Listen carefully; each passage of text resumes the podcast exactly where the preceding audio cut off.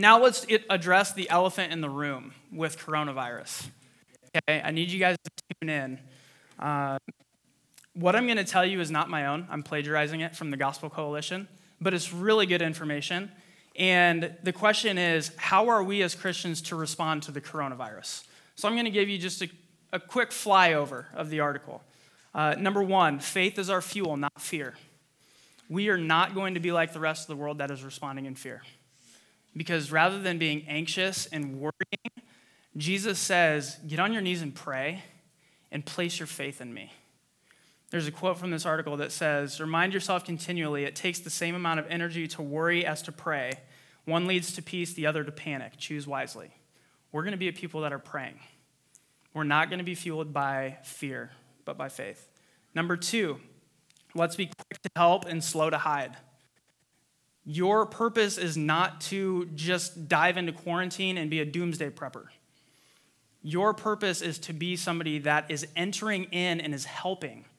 And I'll get to the, the wisdom piece next. But the question that the article asked is we're so quick to say, How can I stay healthy? And we're slow to ask, How can I help? We need to be just as quick to say, How can I help? And the, here's the reason why our Savior put on flesh and stepped into our sickness, sin, and death. He healed the sick and cared for the hurting we must do likewise. Number three, we can be full of faith and also be practicing wisdom. okay, here's the deal wash your hands, stop touching your face. You don't need to do that anyways. Um, if you're not feeling well, don't go to work, don't show up to Salt Company. And be aware that just because you are late teens, early 20s, you're, you are not indestructible, although you think you are. And I said the same thing 93% of the deaths are over the age of 70. True. Guess what? You're probably going to come into contact with people that are more than likely to suffer serious harm than you. So be aware of other people and don't be selfish. Number four, we must not miss gospel opportunities. God is not surprised that the coronavirus is spreading. And in fact, he is going to build his church because the coronavirus is spreading. I believe that. People are in panic. They're afraid of what's going to happen next. They're hyper concerned about their health, and you have a living hope in Jesus Christ. You can speak into their fear with confidence and courage, and you can proclaim the gospel into their fear and say, Man, I don't have to worry about my health. Yes, I want to be healthy, but the worst thing that can happen to me is and I'm going to be with my Savior in heaven. Death is a doorway to heaven. It's the best thing that can happen to me. And you don't have to be weird about it, but speak confidently, speak faithfully into the lives of people that you come in contact with. And lastly, I just want to say, as a ministry, our goal is to honor and glorify Jesus Christ. So, you personally, as a part of our ministry, are to honor and glorify Jesus Christ how you respond to people in person and on social media should reflect Jesus. Be quick to listen, be slow to speak, and slow to become angry. And when you do speak, speak with grace and practice care and consideration. Because if you're angry, people don't listen to you, anyways. Collectively, our goal is to honor and glorify Jesus. And here's how it's going to play out our default is to gather and worship King Jesus because that's what the Bible calls us to do. We want to gather as a group and we want to be uh, a group of believers that are worshiping together. However, we also want to honor and submit to authority because that's our biblical response too. So we don't know our plan yet because campuses haven't exactly communicated what their rules are with student orgs. They have communicated what they're going to do with their learning, but they haven't said what we can and can't do. So we will give you more details, but the plan is we're going to be here unless campus, our city, or our country restrict that. And if that's the case, we're going to honor them and we're going to submit to them and we'll find an alternative. You guys good with that? Sweet.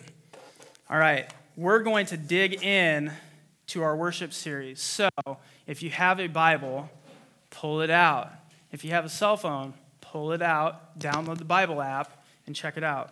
We're going to be in Psalm 95, uh, but before we get there, I want to set the stage. So, we're in our worship series, a three part series. Week one, Nathan taught what is worship, and he defined worship as a response to who God is and what God has done.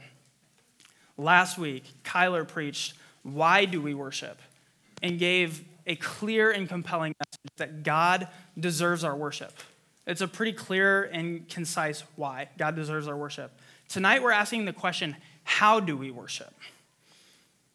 We're going to get a little more practical. But before we get there, I want to just talk high level. What is worship? What are we talking about when we say worship? Worship is not a musical genre, worship is a way of life. Okay? You could go to a worship playlist on Spotify, but that is not, worship isn't confined to your musical genre. Worship is a way of life. And it's defined as a valuing or treasuring of God above all things. So, if you were at conference, Mark Vance taught on Romans 12, 1 and 2. I would strongly suggest you go back and listen to that if you weren't there, or if you were there, go back and listen to it. This is your true and proper worship to God, to be a living sacrifice, to give Him your life. The God that laid down His life for you, the only reasonable response is for you to lay down your life for Him. Here's what worship looks like studying for the glory of God showing up to class for the glory of God, sitting next to the international student that doesn't have a friend for the glory of God, studying with the international student that doesn't understand English for the glory of God, not clicking on the website that you wanted to click on for the glory of God. That is worship. But what we've been talking about and will continue to unpack tonight is this aspect or component of worship where we gather together and we sing songs and we express that Jesus is worth our worship, worth our life. So, tonight, when we're talking about how do we worship, I'm practically going to walk us through. Psalm 95 is going to walk us through how do we do this thing, this corporate gathering where we sing and express that we value or treasure Jesus above all things. It's merely an expression, but it is vitally important because it's a command. So if we have to ask the question, how do we worship? It creates this weird tension because it means if we have to ask how we can do it, it means we can do it wrong. So the question I'm asking you is what if you have been worshiping wrong this whole time? And if that's the case, I'll follow it up with what if your worship has actually been negatively affecting your faith walk? Because many of us, myself included, can take the default of stepping in this room and saying, I'm going to check a religious box and it's going to lead me closer to Jesus. But as we're going to see in our text tonight, he wants a heck of a lot more than for us just to show up and check a box. And showing up and checking a box can have a negative effect. So how do we worship? Let's jump into Psalm 95, titled, Let Us Sing Songs of Praise. I'm just going to read through it and then we'll unpack it together. Starting in verse 1, David writes, O come, let us sing to the Lord. Let us make a joyful noise to the rock of our salvation. Let us come into his presence with thanksgiving. Let us make a joyful noise to him with songs of praise. For the Lord is a great God and a great king above all gods. In his hand are the depths of the earth. The heights of the mountains are his also. The sea is his, for he made it, and his hands formed the dry land. O come, let us worship and bow down. Let us kneel before the Lord our Maker, for he is our God, and we are the people of his pasture and the sheep of his hand. Today, if you hear his voice, do not harden your hearts as at Meribah as on the day at Massah when the wilderness, when your fathers put me to the test and put me to the proof, though they had seen my work. For 40 years I loathed that generation and said, They are a people who go astray in their hearts, and they have not known my ways. Therefore I swore in my wrath, They shall not enter my rest. a lot going on. We're going to walk through five movements. So if you're a note taker, you can say one, two, three, four, five. We're going to start at the top. One, how do we worship? Raise your voice. Verses one and two. Let us sing to the Lord. Your translation might actually say, let us shout to the Lord. We have to open our mouths. Biblical praise and worship requires you to open your mouth because remember, if you were here week one, Nathan said worship is ascribing what is true, saying what is true about God. Are we going to say what is true about God or what He's done with our mouths closed? You can't. If you're a Christian and you're in this room tonight and you're not singing, why? Why are you not singing? I can probably name a few reasons why. Number one, uh, you're like me, and the Bible commands us to make a joyful noise, and you can't do that. um, that's a possibility. You don't like to sing, and you're not good at it. I hear you. I'm with you.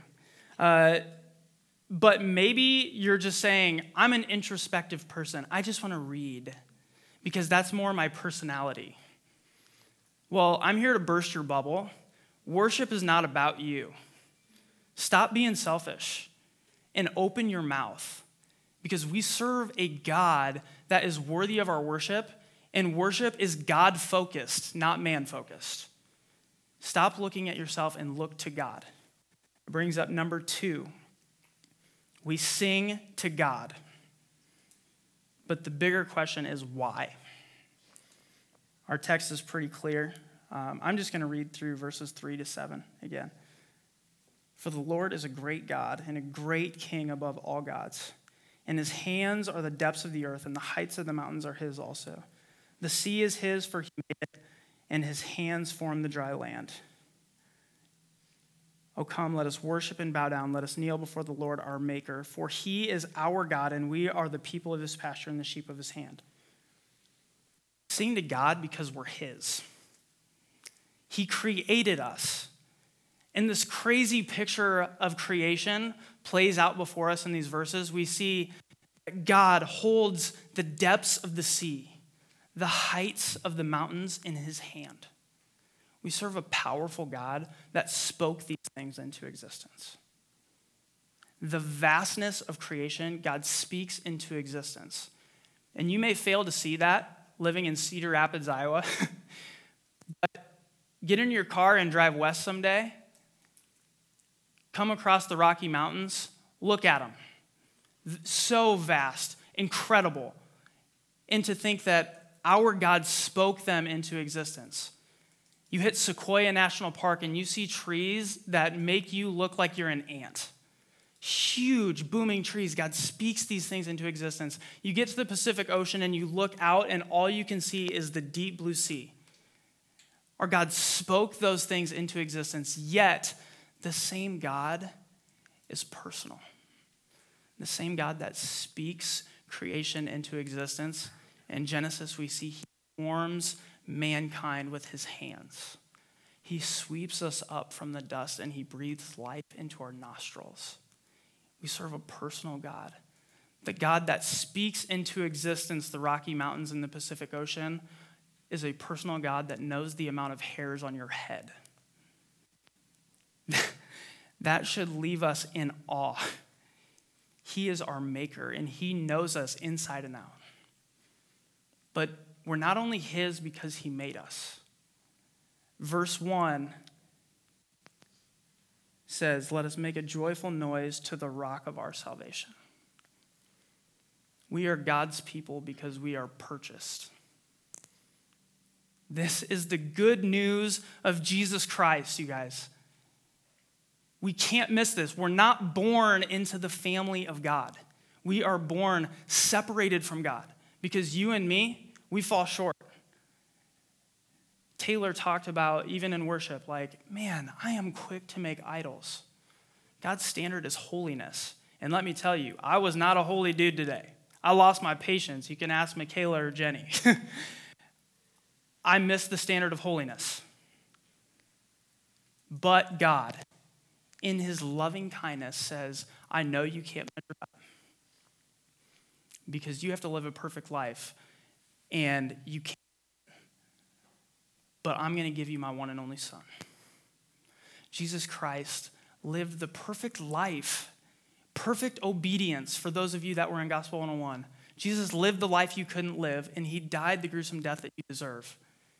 We can't move on from that. We can't graduate from that because that is the core foundation of who we are. I'm turning seven years old tomorrow as a, as a believer in Christ. Come on, let's go. Seven years. But the, the reality is, I'm 28. I spent 21 years of my life running from God. Much like many of you in this room, you've been running from God. And He's been pursuing you like crazy. And you've been sinning, you've been trying to figure it out your own way, and you are empty. I know that because I've been in your shoes. And Jesus said, Hey, come on, come home. I'm your maker, but I'm your savior, right? I saved you from that. Stop running down that road. Come home. He's inviting us in as the rock of our salvation. And David uses this term to be two things theological and experiential. So he wants us to engage both our head and our heart. This causes us to do two things. One, we have to dwell, we have to think about what is actually true of us. And we have to think about what is actually true of God. In that Romans 12 passage that Mark Vance teaches through, it says, But be transformed by the renewing of your mind.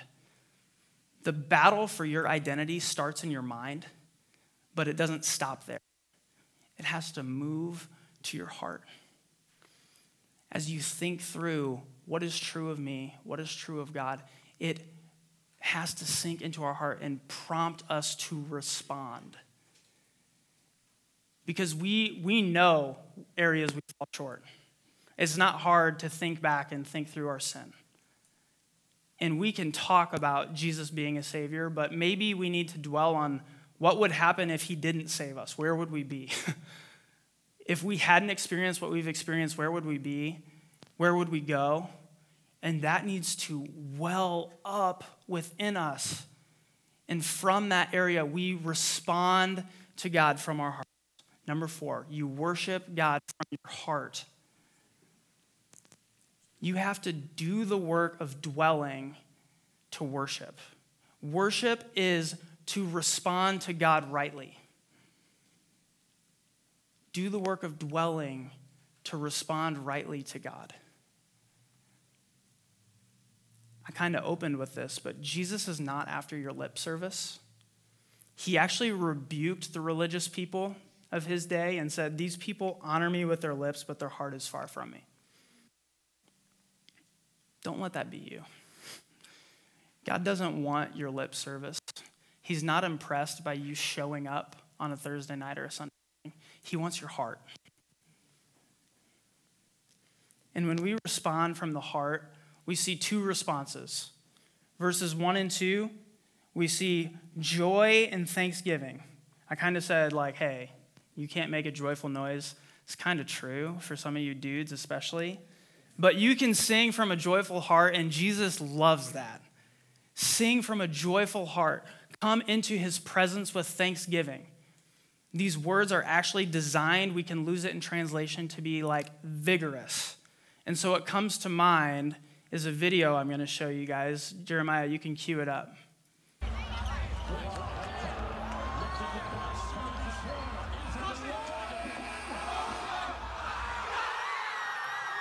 This is exactly what David is talking about. this type of response, a vigorous, a vicious, a sincere response. This engaging celebration. That is what we are called to do. And believe me, there are introverts in that crowd. but here's the deal they're dwelling on the outcome of the basketball game. And when the ball goes through the hoop, that's all they care about. And how are they responding? They're worshiping, really. They're worshiping a ball going through a hoop. Isn't that freaking sad? That we have people, some in this room, myself included, that get more excited about a ball going through a hoop than the creator of the world saving your soul. Come on. Let's wake up. There is good news. Jesus Christ died to save sinners like you and me, of whom I'm the foremost. We need to take that to heart and we need to respond. Joy, thanksgiving. Or maybe you're like verses 6 and 7. Come, let us worship and bow down. Let us kneel before the Lord our Maker. Now, some of you are like me and you don't need help being brought low and feeling. um, I'm already there. I used to have a lot more fun hanging out in junior high ministry because I felt big and powerful and in control um, sometimes. But here's the deal some of us need to be brought low consistently, daily. In fact, I would say most of us need to get on our knees consistently and remember that we are very small. Because bowing in their context was to come before somebody and say, You are of greater importance. You are bigger with more power and more value than me. You might look big next to your little brother, but before a big and holy God, you are minuscule and you are in desperate need of his hand in your life. Get on your knees, kneel down, and understand that you are in desperate need of a big and powerful God. Either way, whether you are responding in joy and thanksgiving or in awe and reverence on your knees, I struggle to understand how our bodies would not, would not be involved. I'm not asking you to put on a show. I'm not asking you to like jump and dance around because that's what Christians do. That's putting on a show. And that's putting eyes on you just as much as not singing is. But studies show that 50% of our communication is body posture. And if that's true of everything else in life, why would it be different in worship? Newsflash, it isn't. So if you aren't engaging your body, I'm struggling to understand how you or me are actually worshiping from our heart. It's just an honest question. It's going to look different for all of us. I understand that. But as you read through the Psalms, you will see a biblical response to worship looks like this clapping, singing, shouting, dancing, lifting up your eyes, getting on your knees. We are to be people that engage our bodies in worship. That is just an overflow of what God is actually doing in your heart, of what you're feeling, of what you're sensing. Now, you might be asking the question, but what do I do if I'm not feeling or sensing? Because for people in this room, that's true tonight. You're in a tough place. You don't feel God, you don't sense that He's near. And you're saying, well, what about me? As we look through the tail end of verse 7 through 11, we see our response. Number four respond in faith and obedience. David here is referencing Israel, God's people. Um, you can read more about it in Exodus 17 or Numbers 14 if you're uh, super ambitious. He's talking about the days of Meribah, which is translated quarreling, and Massah, translated testing. So here's the backstory Israel is enslaved to Egypt.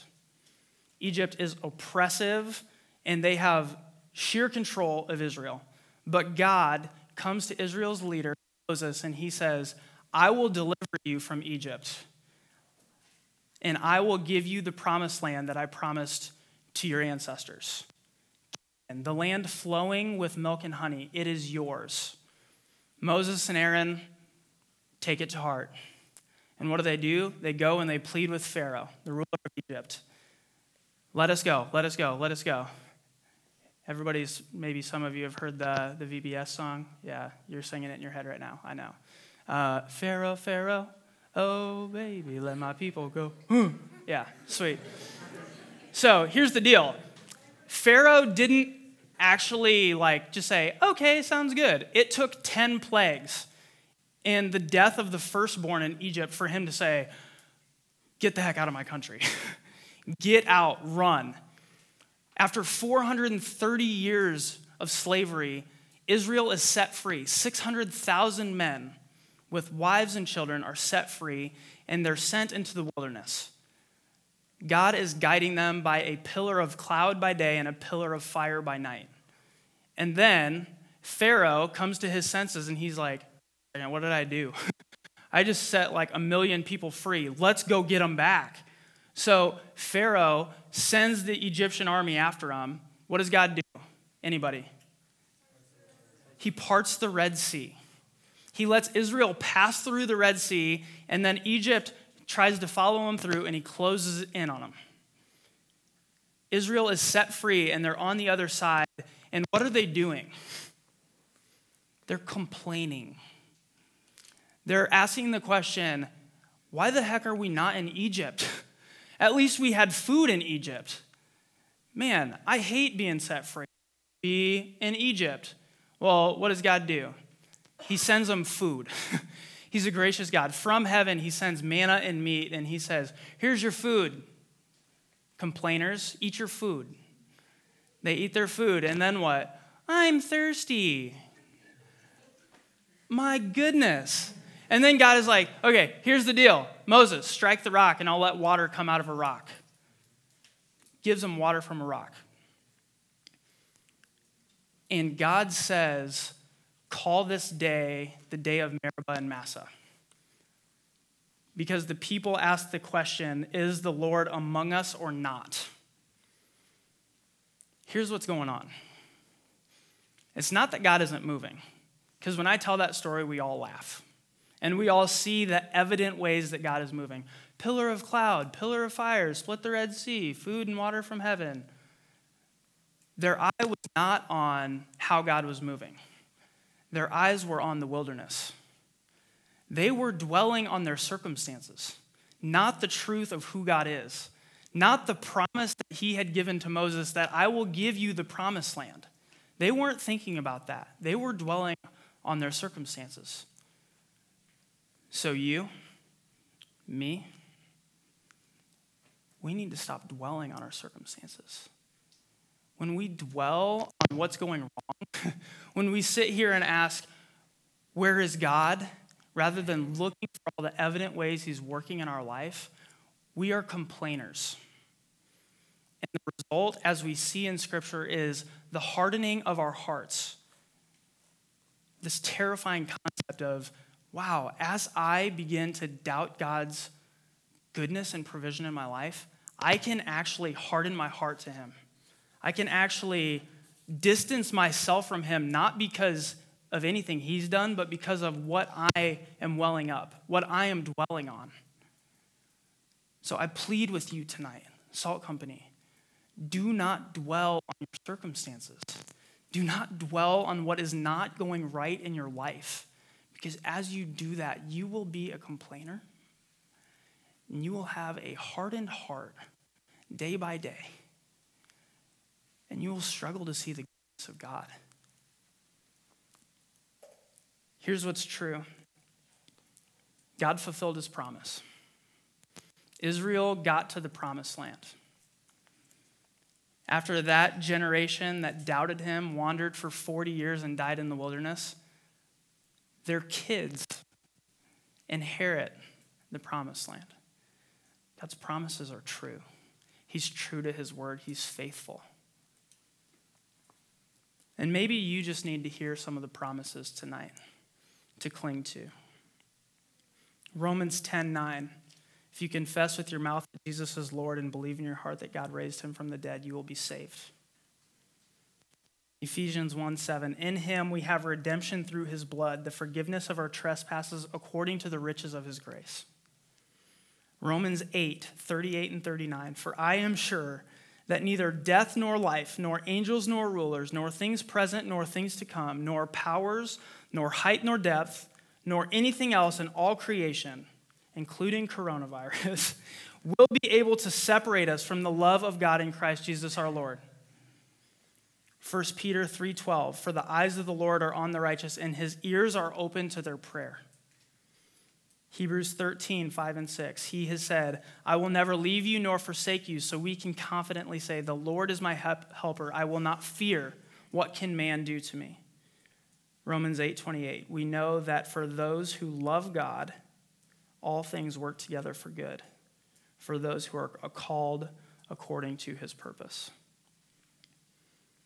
I'm not asking you to perform, I'm not asking you to fake it. I'm asking you to dwell.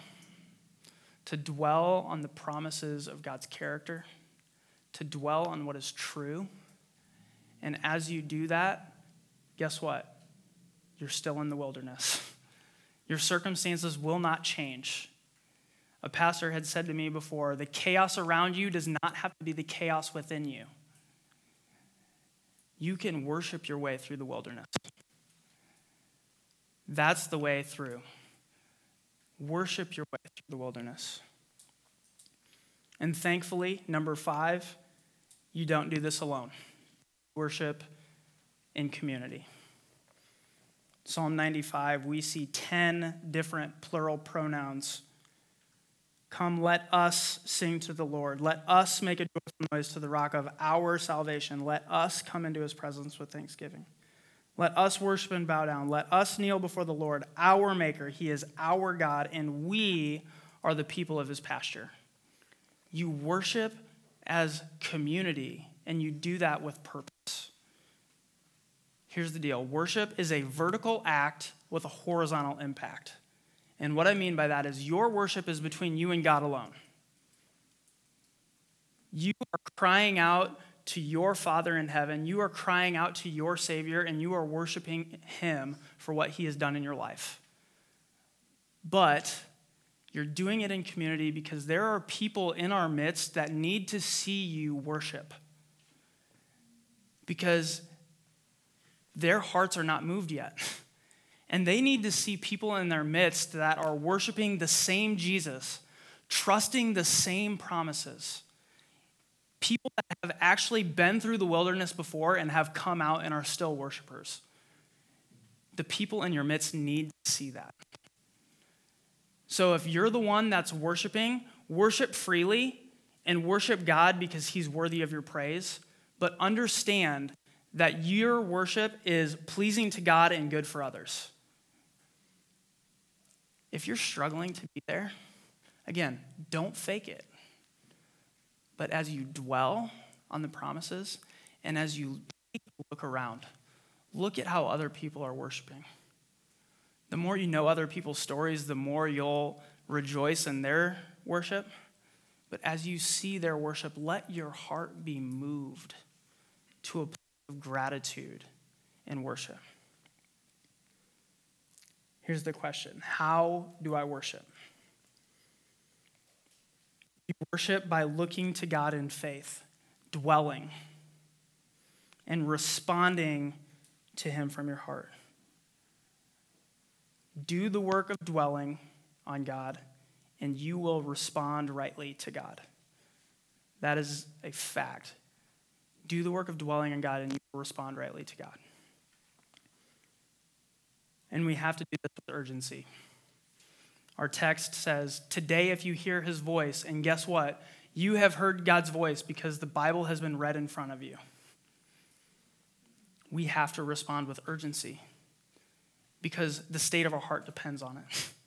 You will have a heart of joy and thanksgiving, a heart of awe and reverence, or you will harden your heart. You cannot leave out of, you cannot walk out of here and leave neutral. How you handle this next worship set is vitally important.